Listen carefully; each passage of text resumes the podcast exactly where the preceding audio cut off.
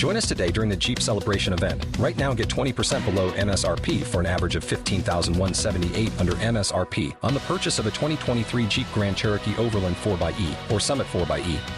Not compatible with lease offers or with any other consumer incentive offers. 15,178 average based on 20% below average MSRP from all 2023 Grand Cherokee Overland 4xE and Summit 4xE models in dealer stock. Residency restrictions apply. Take retail delivery from dealer stock by 4 1. Jeep is a registered trademark. Ho, ho, ho. It is almost Christmas. And this week and next, I will be highlighting some of my favorite products that would make unique holiday gifts.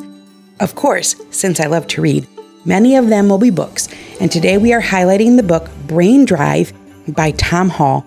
It is one of my absolute favorite fiction books that I read this past year, and I know your family will love it. It is clean and perfect for your teens, tweens, and older. Snag a unique gift for your friends and family with a book by Tom Hall, Brain Drive, and book two of the series, New Arridor. We even have free book club questions that you can find on our website at 1000hoursoutside.com slash braindrive. I think books make a personal and lasting gift. The stories that we read stick with us. If you want to snag a gift for me, go on over and leave a podcast review.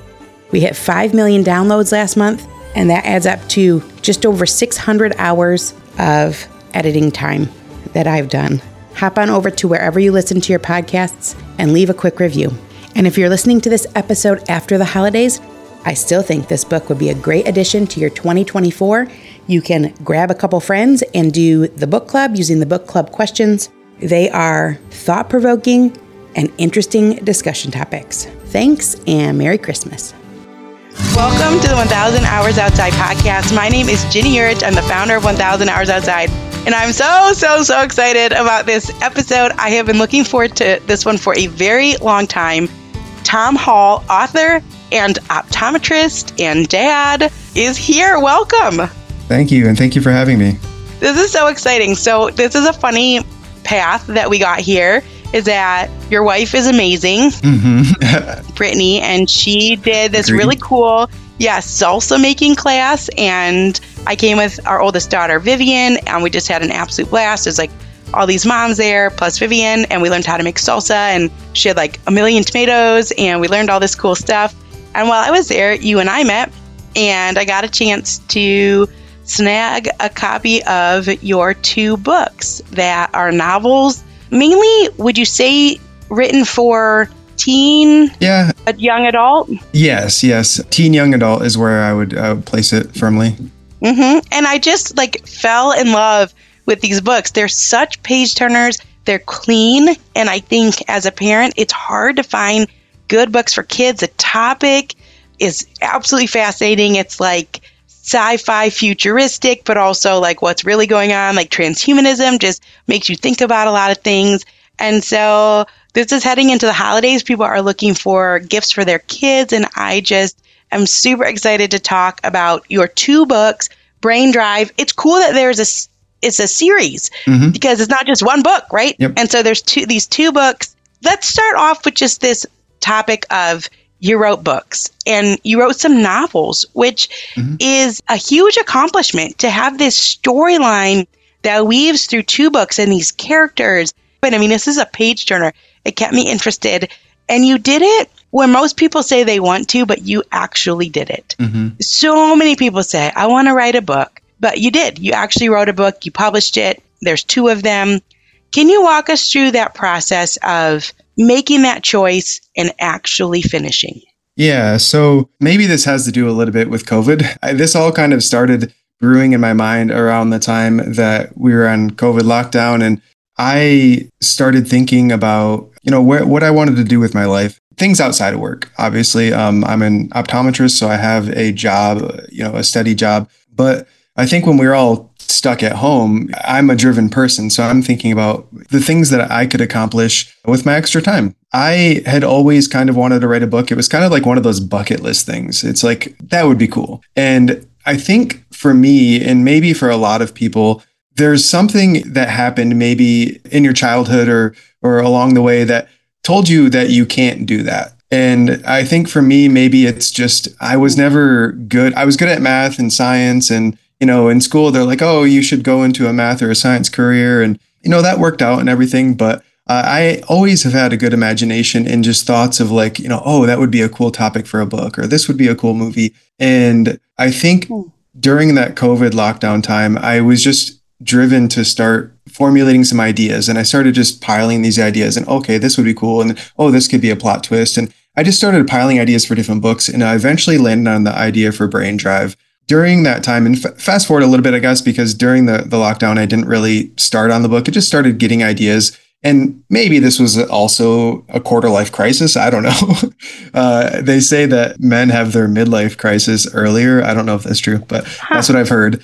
So I hope it's not midlife, but basically, I was just looking to be more productive with my time. I, I was in a funk where I was getting home from work. I, I, would get the kids to bed. I would play video games, do something to just wind down, maybe watch Netflix or Hulu or whatever. I was just at a point where I was like, I need to be more productive with my time. Like, how can I use this time for maybe something that could be more beneficial, enriching, and that's when I started the process of just mm. writing. And I just sat down and just blurted out a chapter, you know, and I'm just like, is there something to this? Like, is there something to this idea that I can run with? Then starting the learning process of learning how to write. Wow. I mean, and this is just so recent. You're a math science guy. You get the idea for it in 2020, and here it is, 2023, and you already have two books out. So, just a phenomenal thing to inspire others that you can start now. And within a very short period of time, in the grand scheme of life, you might have a couple books to your name. So let's talk about some of the themes here. We'll talk about some of the themes without giving away any parts of the book. But I, I just want to reiterate we're going to be reading this book with some of our homeschool friends. So maybe 11 up, 12 and up, reading it together because the topics lead to a bunch of ethical type questions mm-hmm. and really provoke a lot of thought surrounding technology and where we're headed as a society so it's just such a page turner, but also such a thought provoker. And so I, I, like, I loved it. I loved mm-hmm. it. I loved reading it. I couldn't put it down. I took it with, I was reading it in the car. That's how you know I love a book because I'll get car sick too. So I'm like, if I read it in the car, that means I really like it. Wait, so the concept is a brain drive. Mm-hmm. And this is actually what people are talking about with transhumanism. I read about so many of these topics in books like The Singularity, and Jerry Kaplan has one called Humans Need Not Apply. Nicholas Kardaras is talking about it, where you could possibly have things just uploaded to your brain. So, like, you want to be super good at guitar and it just uploads, and you want to be a great singer and upload it. You want to be a chess master. So many of these things offer so much promise, but then there's also the other side. So, people say promise versus peril. And your book walks the reader through like, oh, yeah, I see some of those downsides. So, can you explain what the brain drive is and where that idea came from? Yeah, so I think you did a pretty great job of describing the device. So I'll go in a little bit more depth, but I think you hit the nail on the head where it, it's a device that is implanted into the brain of an individual. And this device allows you to upload and download memories from other people. So if you download a memory from your brain of an experience you had, or maybe a culmination of experiences you've had, someone else could upload that memory and then their brain interprets those memories as if they're their own. So it's like you get this weird scenario where you feel like it's your own past and you have that connection to it because it's stored in your long term memory portion of the brain. So this obviously, if you could start thinking about this logically, where could we go with this? What type of ethical dilemmas could come about from this? And that's kind of what the book talks about because I do feel like, I mean, even transhumanism aside, and you know, maybe that is something that to think about because Elon Musk is talking about the Neuralink, things like that, that maybe, mm-hmm. and he's talking about more from a medical standpoint, getting sensation back in parts of your body, things like that. But even that aside, technology in general nowadays, we always have to think about the negative consequences that could come about from our technological advances. There was just a scare a couple months ago with AI taking over. It's like, you know, Chat GPT writing papers for students or doing homework and solving these things, coding, replacing coders, you know. So there's all these technological advances and there's I think sometimes at some point we're going to run into where we went too far and we didn't realize it and then it's too late and even things like social media, you know, kids on social media, how healthy is this for them really? And so there's all these different things, and we could probably talk for an hour about that uh, alone. Mm-hmm. But to kind of wind it back to the book and uh, reel it in a little bit, my book focuses on this device, this brain drive, and how this could impact a society, how it does impact a 17 year old individual. I don't think this is too much of a spoiler because this is on the back of the book.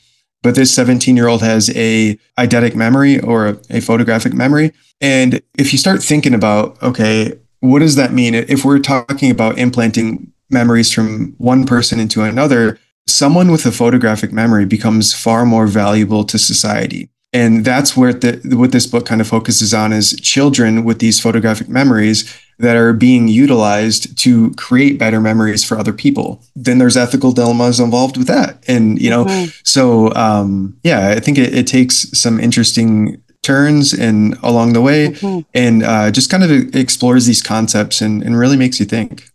Mm-hmm. So one of the ones that struck me was there's this concept of the loss of the middle class. So you have this brain drive and what's available to the general public are these modules that aren't that great. And if you want to get the really good modules, they cost more money. The government owns them, private business owns them. And so there becomes this wider chasm between rich and poor. And your main character is having to hunt for food. And this is part of the story there. You know, they're, they're really dealing with food shortage. And once he gets exposed to this brain drive, is cool, right? It's like, oh, you know, I know the name of this plant and I know the name of this fern and I didn't know before and now I know all these things. And then he has this realization wait a minute, this is why hunting has become so hard, is because everyone else has this advantage that I didn't have. And so he says, this is why he had such a difficult time finding deer over the last few years. Every other hunter had access to this module at the drop of a hat, zero training needed, putting him at a severe disadvantage. He was competing with a city full of expert level hunters. I just love that in numerous aspects, you draw out this dilemma of promise versus peril. Like, oh, this seems really cool on the surface, but oh, wait, this has actually become a problem. Was that your plan? Was it your plan to highlight? Because there's several of them throughout the book. Um, not necessarily. Um, I think it worked out that way, and I think part of it is trying to build a world that makes sense. Like I've, I've when I when planning this book and plotting through this book, I was trying to make sure that this world was cohesive and it and it felt like a real world. And the world is very similar to ours, so there's it's not like a fantastical world or anything like that aside from this device. But yeah, the, you would think uh, just you know if if you're like okay, yeah, if I can download all this information to my brain or upload it to my brain instantaneously and and just know all these things, how great would that be? Everyone would be able to learn all these things you know, we could solve world hunger because people could get skilled jobs easily. But the reality is, uh, and what you what you see in this book is that this divide only grows because people who have the money can buy the good modules. So instead of learning to be a doctor, now you just got to fork over cash and practice being a doctor. But you got to get the cash. And not only that, mm-hmm. but if there are modules that are widely available, that just means that everyone has access to those and everyone can do the same job. So you're now competing with everyone else that is at your maybe income level for all of the jobs. And so this doesn't mm-hmm. necessarily solve those problems. So you have this amazing device, and like everything, we find a way to kind of mess it up. mm-hmm. Well, I just think with technology in general, and that's why it's such a good jumping off point for conversation because it comes up several times in the book. With any new technology, there usually will be downsides, but we tend to focus on the things that are very exciting about it. So, one of the things that was interesting was that Caleb loved reading. So, Caleb is your main character. Caleb's homeschooled. So, that's kind of cool, right? Yep. I know you're homeschooling family. We're a homeschooling family. So it's fun to see. You don't tend to see that in books very often. But Caleb's homeschooled and he does not have this brain drive. It's kind of how this book starts off. So not a spoiler either because it's right at the beginning. But he mm-hmm. doesn't have it. Probably one of maybe very few in society that doesn't have it. And he loves books. And even when he goes to this, you know, this government facility, you know, they put some books in his room and, you know, he loves them. But libraries don't exist anymore. And so that's another one of those subtle things that, like, oh, wait a minute, you know, you love the library and you go check things out and you read books and you sit in the cozy chair by the fireplace and all of a sudden they're closed for good. That's just like this promise versus peril. So I think for teens and tweens and adults, there is a lot to talk about in terms of the perils of technology. Another one was about just wondering. There was a sentence that said he knew what every building was before he even had the chance to wonder. And that's powerful, Tom. Yeah. You know, it's like, oh, it'd be cool to know everything, but like, isn't there something cool also about wondering? yeah, for, really. Um, I tried uh, as best as I could to describe the sensation of knowing something that you it's almost like you don't know it but you know it and the best way i just i think i used in the book to describe this is kind of like deja vu. It's like if you you know if you've ever had deja vu where you're like i feel like i've been in this scenario before but i can't place it. And the character experiences this with some of these memories where it's like they're just a little bit you know there's something off about them in, in a sense uh, where it feels like it's your own but it kind of doesn't you know? Mm-hmm. Yeah, and you had said that too, where this Caleb is saying like these I've got these memories, I have this information, but they're not full. There's no personal aspect to it. It's just this plain knowledge. It is an interesting thing to think like, "Oh, I wonder what's in there. I wonder what's over here." But to never have that sense of wonder. So what a cool thing to be able to have conversations with about kids because like you talked about social media, anything that has to do with technology, you could take this book and say, what are some of the downsides to this situation or that situation? And it would facilitate conversation, I think, about any technology. What are some of the downsides to AI or chat GPT? Mm-hmm. Those types of things. It's a really cool theme through the book that technology has some really shiny pieces, but also some very significant consequences as well. So the, the characters are super fun. When you said earlier, learning how to write, did you take any courses or did you just base off of novels that you loved as a kid? So no courses. Uh, I watched a lot of YouTube videos.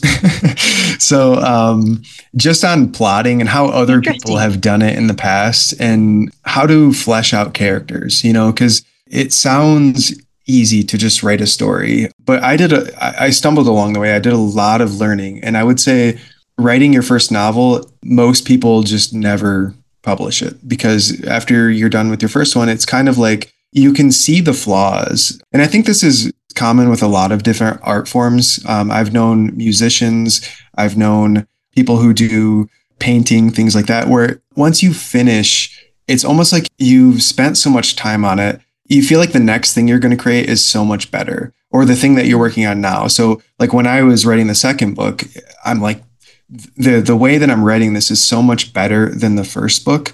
It, it's it's like it's hard to describe. It's like I almost like you know how dislike how I did the first one. Eh, once you get to the second one, um, it, obviously I'm proud of uh, both books, um, and I think they're they're both uh, great books. Um, but this uh, the process of writing itself, it, it was a big learning process. So what I did, and maybe this isn't the best path for uh, some people that are aspiring to to write, is I just sat down and and wrote, and so I just kept writing, kept going with the story. Um, not really, I had like a general outline, but I didn't outline every chapter specifically. Like this is going to happen. This is the story arc, and that's the thing that I learned a lot about later is creating a good character arc, making sure that your character's motives are complete and obvious to the reader and so some of that just came out in the first book naturally.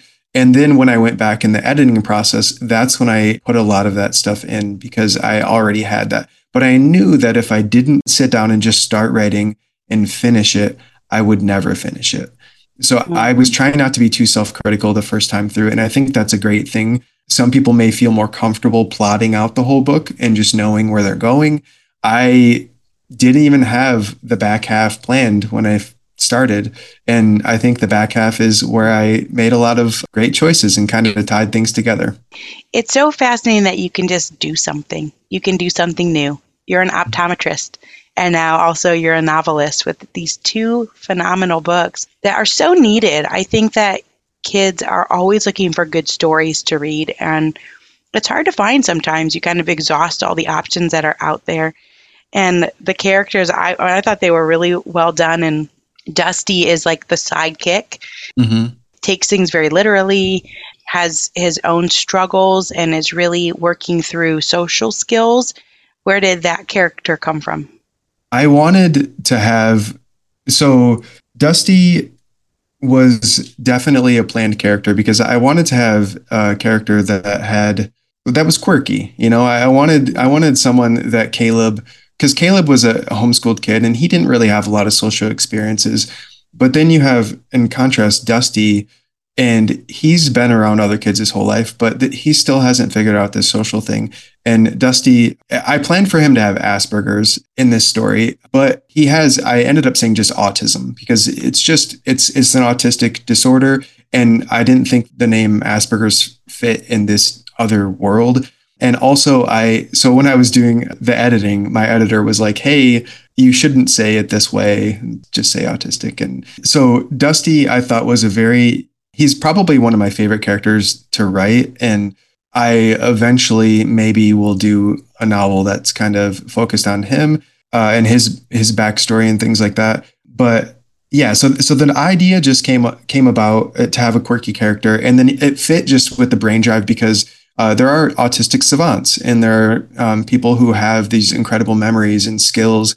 And I just wanted to highlight that and how in this story he's being exploited for his gift, even though he's provided for and things like that. He, in a, in a sense, is being taken advantage of, and maybe his life is, is better there um, than it maybe it was at home. But it's still sad, and and so Caleb comes in, and they kind of become best friends in a sense, and he finally has a friend, you know? And so I think Dusty is a, from people I've talked to, Dusty is the main favorite of the characters. Rava, the female character, I also had a blast writing. I wanted a really strong female character, someone who just kind of I love strong female characters in uh, books. Uh, I just think they're refreshing to read. And I don't know, I, I just thought that she kind of tied the the group together, you know, in these mm-hmm. few different um, types of personalities, and they they blend really well together, even though Rava and Dusty kind of clash at times.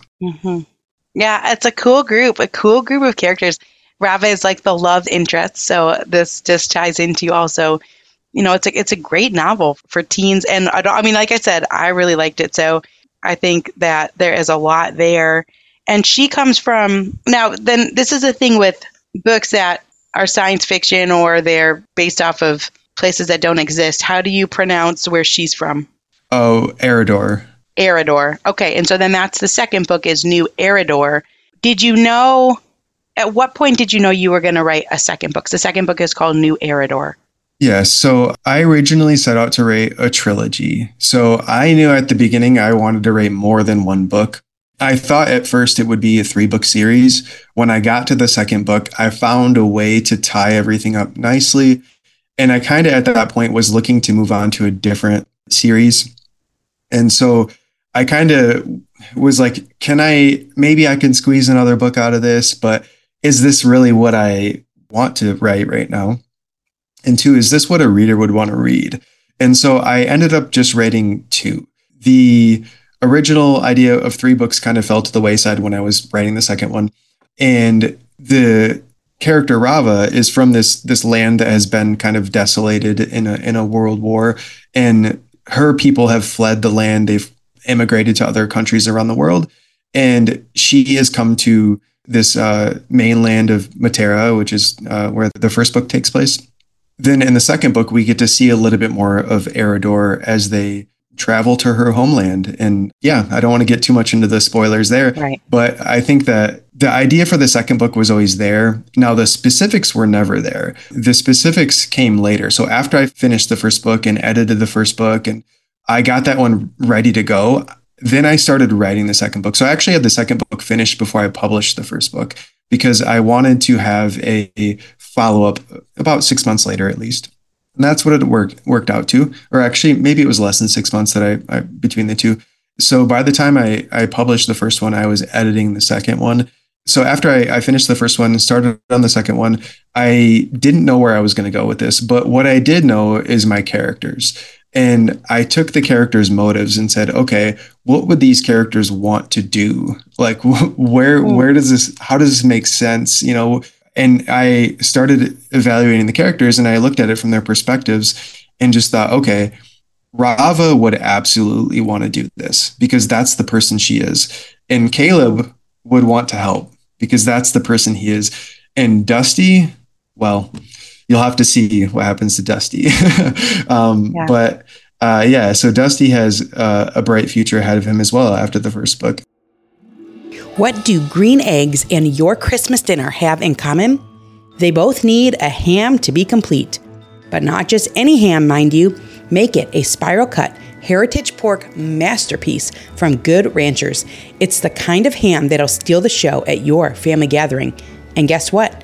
You get it for free with any Good Ranchers subscription. That's a whopping $99 value that you get for free in your first order.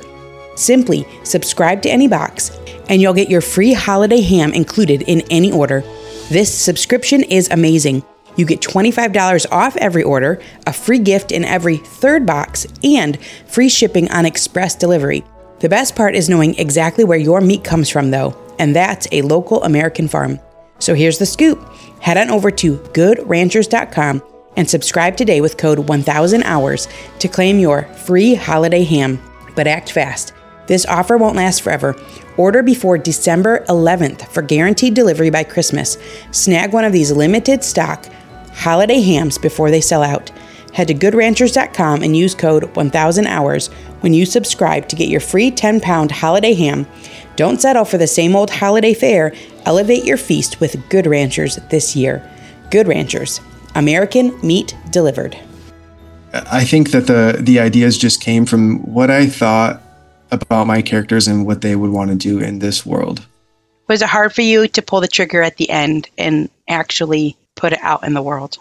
In a sense, yes. Um, there's always that nerve wracking feeling when you're releasing any new art into the world, um, is that people will not like it. I think for myself, I'm very overly self critical. So when I'm thinking about and and by the time you're done with the book no one tells you this before you write a book but you will have read this book like 20 times so through the you know initial writing, the rewriting of chapters, the editing process, the re-editing, the proofreads. It's just a lot of reading the same book over and over. So by the time you release it, you're almost sick of it in a sense, mm-hmm. and you're kind of like you see all the flaws. Mm. For me, I'm like, okay, everyone else is going to see these flaws, or you know, everyone else is going to think these things. So yeah, in a sense, it is difficult. On the other hand, I was super stoked to just have it out there and finally be proud of what I did. Mm-hmm. So I think that kind of trumped the nerves in the end. And I felt really good about it. And my wife, the supportive wife that she is, you talked about how wonderful she is. She really mm-hmm. is. She was very supportive in this entire process. And I don't think it, it would have happened if I didn't have her. In the end, uh, we were camping when when the book was released, and she even made me like a little cake that was like congratulations. And at the time, I couldn't enjoy it. like at the time, I was like, I feel like this is too much, you know. I I kind of, but in the end, I'm I'm glad that she did it because it, it really is. I think for anyone that writes a book, it's tough. It's a long process, and anyone who writes a book, that is just an amazing feat. I think. Mm-hmm. Well, and it's such a gift. A good story is a gift.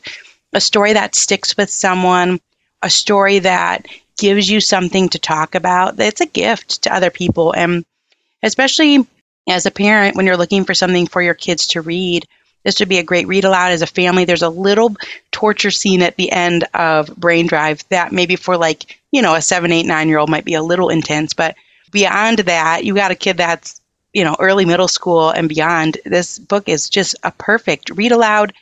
And all the topics that you bring up, like, so you talk about this concept of Caleb, and he's a hardworking kid. He's this homeschool kid, and he says from a young age he's in, been ingrained that success comes from hard work. And then all of a sudden he's labeled gifted, and he just gets a free pass into all these different things. And so he grapples with that, and that is something that is great for kids to think about. And there was one other one that really caught my interest because I talked to this guy named Andy Crouch.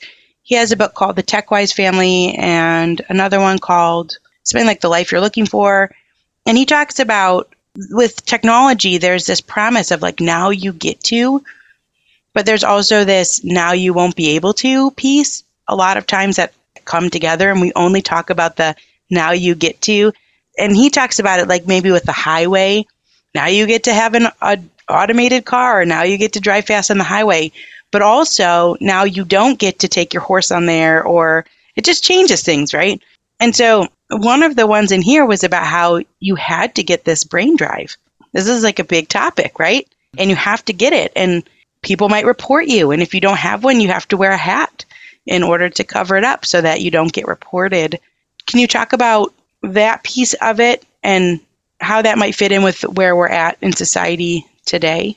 Yeah, I think it was actually kind of funny because so the brain drive is a forced medical procedure that they do on children. And the dilemma here is it's a forced medical procedure and you don't really have a choice in the matter. And most people have been okay with this because they see the brain drive as a strict upgrade to their life.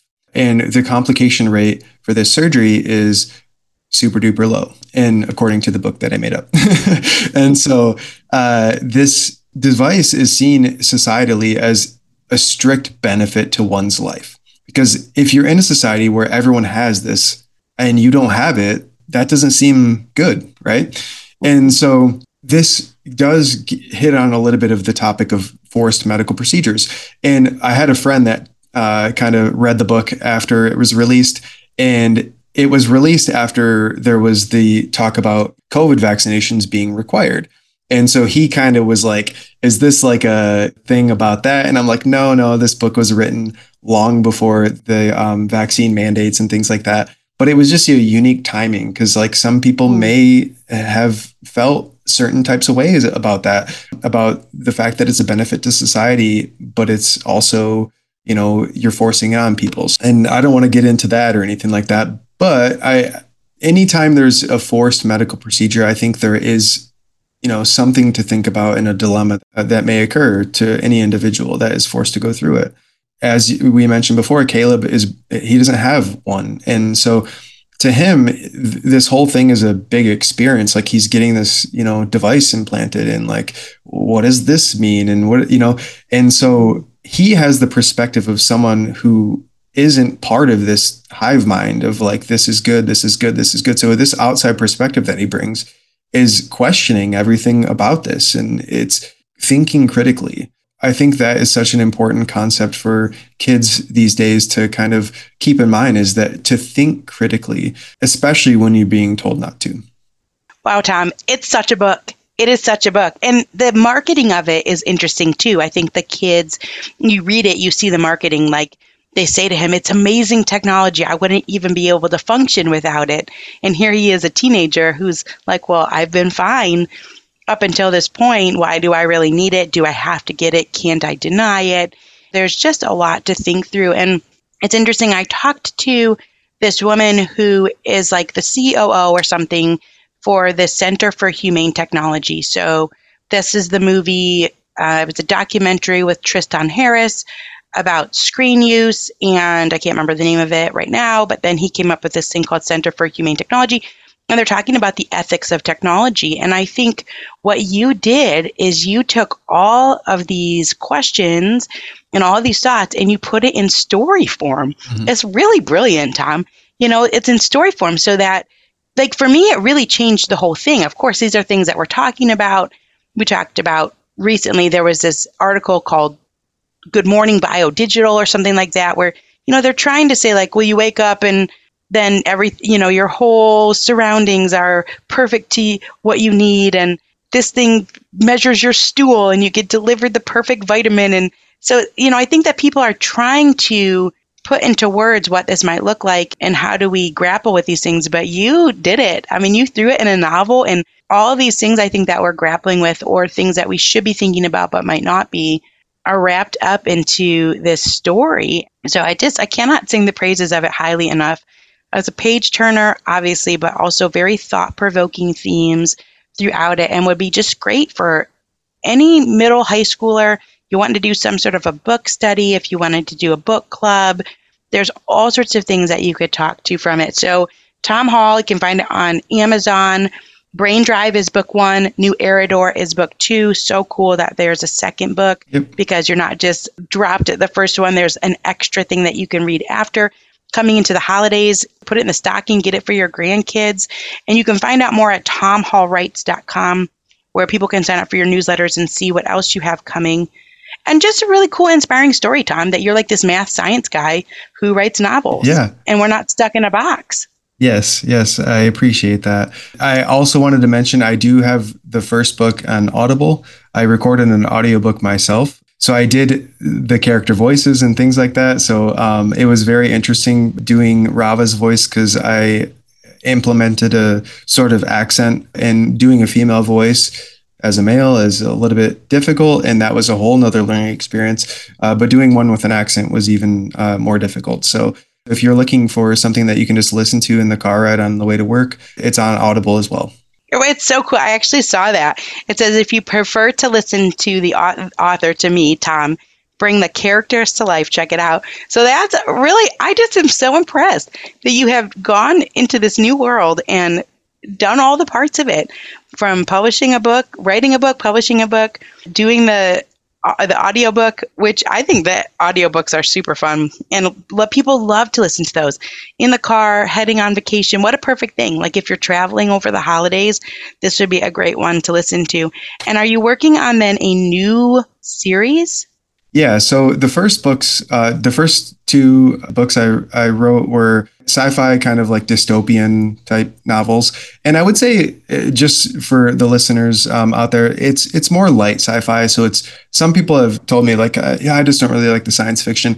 The sci-fi is very light. If you can understand what we're saying about the brain drive that's the sci-fi part of it. Yeah, it's like a little futuristic. It's like a futuristic novel. Yeah, it's not like um heavy and uh, only a little sci-fi. futuristic because these are things like you said with Neuralink that people I've read in I've definitely read in books recently where they talk about being able to upload a set of skills. So yeah. it's something that people are currently talking about. Mm-hmm. Uh, so I've decided I, I read a lot of fantasy myself, and I decided to uh, write an urban fantasy novel and that one is almost finished. That one follows a detective who has the ability to bring people back to life. And so he uses this to question victims um, of, uh, he's a homicide detective. And uh, so this one is a little bit more, um, I would say, young adult readers is the prime audience. But he has this gift of doing this, but he's also very, he, he hides it from the world around him. His, his, you know, fiance doesn't know, his his uh, uh, boss doesn't know, his coworkers don't know, and so he's he's hiding this thing about himself. And so it's an urban fantasy where the theme is more about be yourself, embrace yourself, uh, and so he has to learn that through a very unique way, and uh, uh, you know, in this urban fantasy world. And then I also have plans for a, a full epic fantasy that I'm really passionate about and I really want to rate that one. But I wanted to rate this urban fantasy first to kind of dip my toes into a fantasy world, get some experience, um, and yeah, it should be good, I think. And uh, certainly, like I said before, I always feel like the next thing is better than than the previous mm-hmm. things. So if you do enjoy Brain Drive and New Arridor, I think you will like uh, the next uh, what, what's next mm-hmm. to come. It's interesting to come at it from an outside perspective. Like I just picked up a book and read it, and I loved it Mm-hmm. Page Turner from beginning to end. Love the storyline, love the themes. And so, you know, you look at it, like you said, from a more critical eye, but I looked at it from the sense of a good story. And does it give me things to talk about and think about?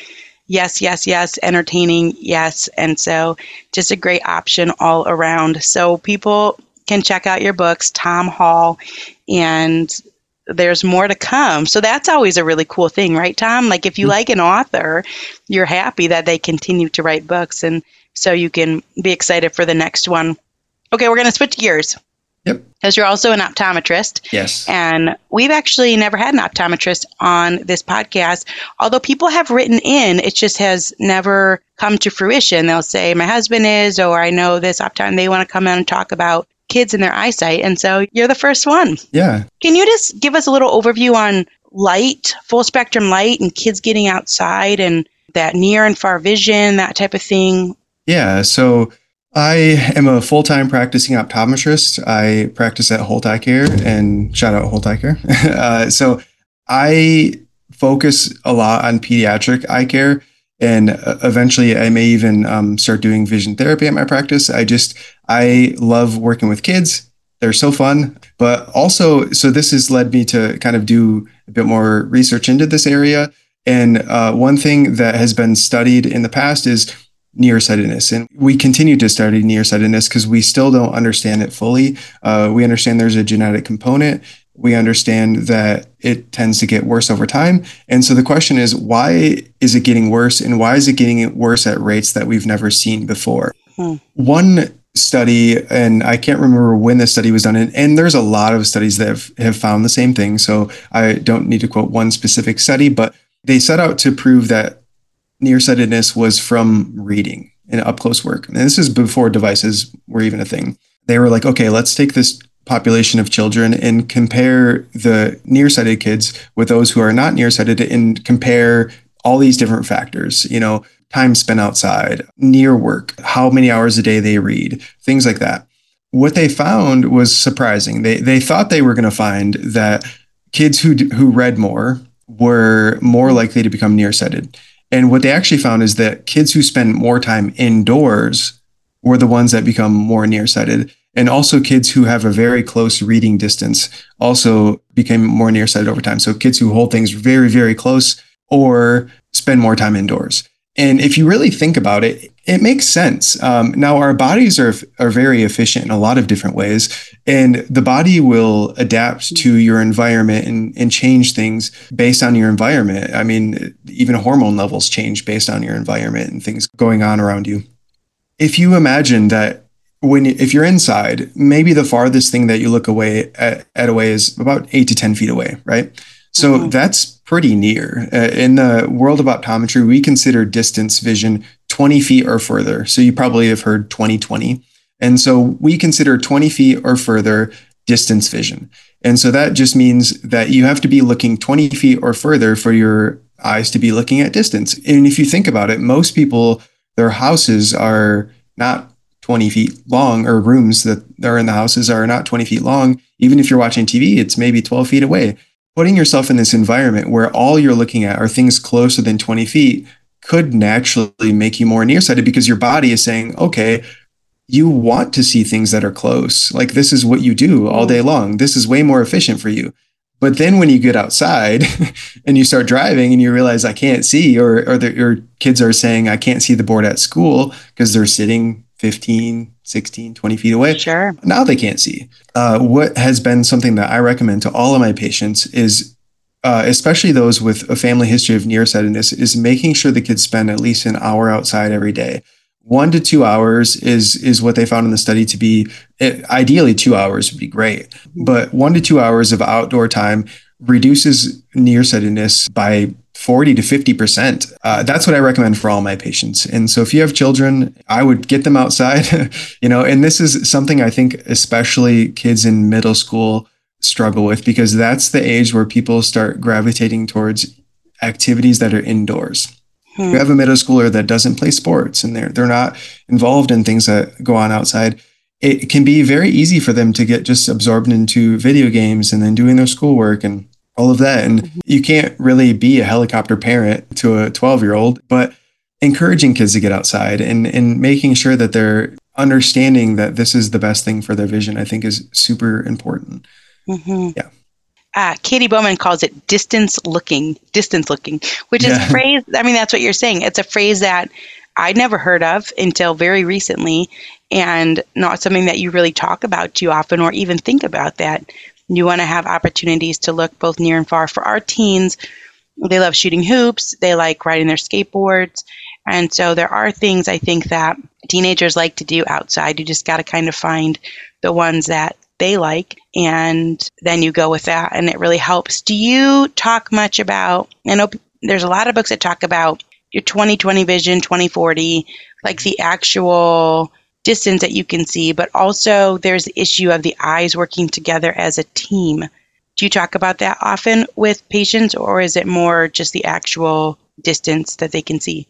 Yeah, so I, on all children especially, I do what's called a cover test where we check to make sure the eyes are aligned. And so I do it near and far. And I make sure that um, kids' eyes are lining up correctly. If there is any discrepancy in how their eyes are lining up and how they should, I refer them for vision therapy consultations, things like that. Um, th- these binocular vision disorders can be incredibly common. I think that it's best to uh, get these kids to to these vision therapy consults. Um, and you know, if your child maybe is having headaches or trouble reading, eye strain, things like that, that can sometimes be because of these eye misalignments. I should also mention that I've seen numerous kids that have just a really high prescription that are undiagnosed, but they are diagnosed as ADHD. And so when they come in and I say to the parent, they can't see up close very well. They're they're very farsighted and they need to wear glasses and this is going to help them with the up close. And I also mentioned oftentimes these kids are misdiagnosed as ADD. The parents they're just like, "Yes, like he cannot sit down. He can't focus." It's like we think we always thought there was something wrong with the, you know, how he reads or the learning and these can manifest these vision problems can manifest as learning disorders and things like that. So I would say if you know if your child has never been into to see an eye doctor, get them in at least once. My recommendation is get them in as a baby, and I know it sounds weird, but uh, hmm. six to twelve months. Uh, we we participate in a program called InfantSEE, where we provide free eye exams to babies, and from six to 12 months this is just a screening exam it, it, makes sure that there's no eye turns no you know super high prescription we should monitor that the back of the eyes look healthy and most of the time they are but the issue is that the majority of the visual development that happens in children happens before the age of seven, mm. and even more so before the age of five. And when do kids get to school? Five. Mm. What happens a lot of times is when kids finally get into school and then they get their vision screening, that's when parents find out, oh, wow, they couldn't see since they were born. And so I usually recommend a free eye exam before a year old, and then usually around, you know, two years later, around age two, two and a half, and then if everything is good there, at least age five. And then general follow-ups based on your doctor's recommendations after that point. But I think a lot of times the eyes get neglected because parents think that if the if they can point to a deer in the field and say, eh, Can you see that? And they, the child says, Yes, I can see that deer. That may mean one of their eyes is good, but what about the other one? Mm. And kids often think that the way that they see the world is how everyone sees the world. So if a, if a child is has maybe a prescription that is making the world a little bit blurry, they just assume that's how you see it too. Mm-hmm. So some important things to hit on there, I think, uh, just understanding those childhood development periods for kids and when to get them in for eye exams.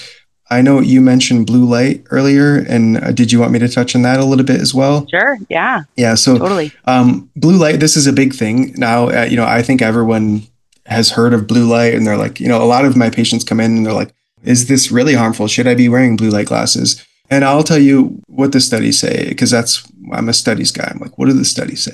So the studies certainly say that people who wear blue light filters while they're on devices generally find it more comfortable to have a blue light filter. They find that they're, um, they get less eye strain and eye fatigue. Um, so that, in, in that respect, it's good.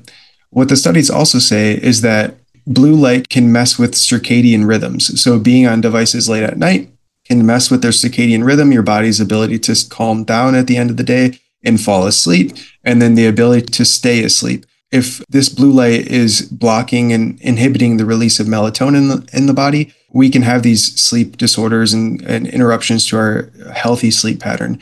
So, certainly in those aspects, I think blue light filters at least are worth considering. Uh, what we're starting to realize now is that people whose eyes have a natural ability to block blue light. So hmm. when there's more, uh, what we would call a macular pigment in the eye. So if, if you have more macular pigment, you have the natural ability to block more blue light. People who have the, the huh. more natural ability to block blue light have a lower risk of macular degeneration long term. And this isn't in every study, but some studies are finding this. And so I've been recommending blue light blockers to my patients, just saying, hey, this is good in these aspects, these, you know, less eye fatigue, more comfortable computer vision, you know, healthier for your melatonin levels at night. But maybe, and we don't know yet, but maybe this could also help the macula long term. And studies are still being performed and, and, and done. And so hopefully eventually we get the answer to these questions. But I think at, at the very least, it's, it's worth considering. And I recommend blue light coatings to all my patients. So interesting. So you can find out how much macular pigment you have? Like that's something that could be measured? Yeah. So um, there's a few different devices, but at our office, we use something called an MPOD. Well, they call it an MPOD, but the, the testing, what it does, it's macular pigment optical density is what it stands for. And it's measuring the amount of pigment you have in that macula. It's, it's a pretty interesting test. It's a very frustrating test to do for patients sometimes because it's the instructions. I don't know. I've done it and I'm still, I've done it multiple times and I'm like, I feel like I'm not doing it right. And I, that's what I, that's what all the patients say. They're like, I feel like I'm, I didn't do that test right. And I'm like, yeah, that's normal. so interesting. Well, Tom, this has been absolutely fascinating just from the optometry point of view and from these books and from the fact that you have just gone off and done something that so many people say that they want to do but don't ever actually accomplish it and so I think that people will be inspired in many facets. And also, this is a good holiday gift. So you are welcome to everyone who is listening because everyone is scrambling for holiday gifts. And if you have a teen in your life or a preteen, and they like to read, this is a great one. You could do a book club with your homeschool group, with your neighborhood kids, with your school classroom. If there's a teacher listening and you got sixth graders or seventh graders or 11th graders, there is so much content here that you can talk about. You can learn more at Tom Hall Writes and check out the books. There's two of them Brain Drive and New Arridor. They're both on Amazon. They will come quickly and you will love them. Tom, we always end with the same question What is a favorite memory from your childhood that was outside?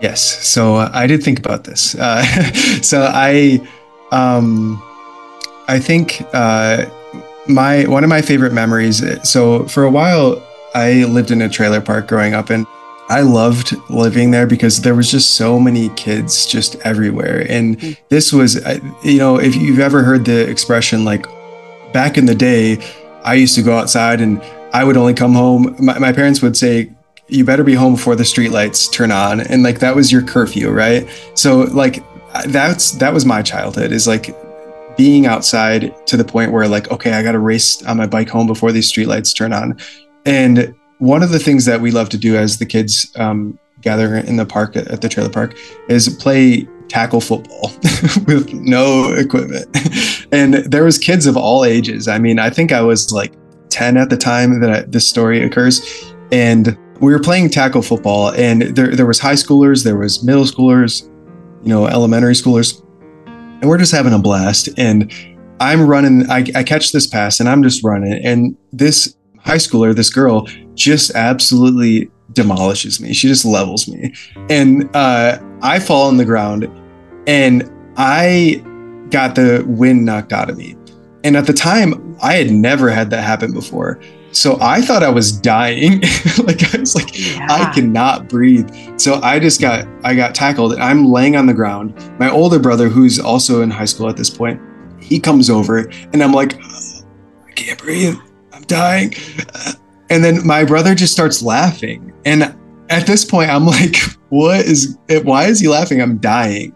Like I'm Aww. going to die.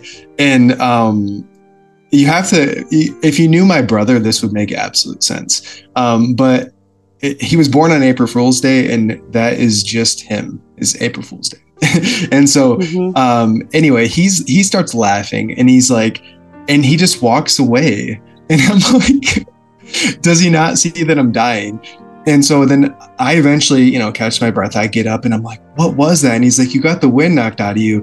You're you're fine." And so he explained it, and I think just looking back on that, that is such a funny memory because um, I don't know. It's just for a lot of reasons. It just feels it's something that will always stick with me. That moment of mm-hmm. feeling like I'm gonna die, and then just my brother and someone laughing. laughing at you, and and just like it's almost like you don't know what you don't know, and like yeah. It's kind of I don't know, and just the, the memories of, of playing football in that field, I just will, will always stick with me, and that one in particular. Wow, Tom, do you know my? I have a book coming out in like two weeks. It's called "Until Oh. the Streetlights Come On." Yeah. Congratulations. That's. That's perfect. It was like you just plugged my book. So how cool is that? You said you used to play, and that was your curfew. So um, I love it. Well, Tom, I so appreciate you taking the time. I have so thoroughly enjoyed your books, and just am thrilled to get an opportunity to talk with the author, and thrilled for people to get an opportunity to listen to the author and hopefully be inspired to go after their dreams, the things that they've been thinking about, and actually complete them, and to get this cool new series for their kids. Yes. Thank you so much. Thank you for having me, Ginny. Thank you so much.